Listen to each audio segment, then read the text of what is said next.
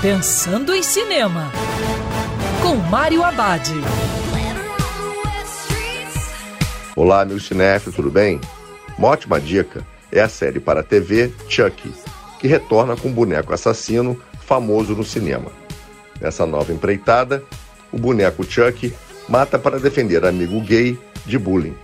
O filme investe no gênero que aborda o rito de passagem da adolescência para a vida adulta, mas numa versão LGBT. A motivação assassina de Chuck é embalada por sua amizade com Jake, um garoto que sonha ser artista plástico, mas sofre bullying e tem problemas com o pai que não aceita que ele é gay.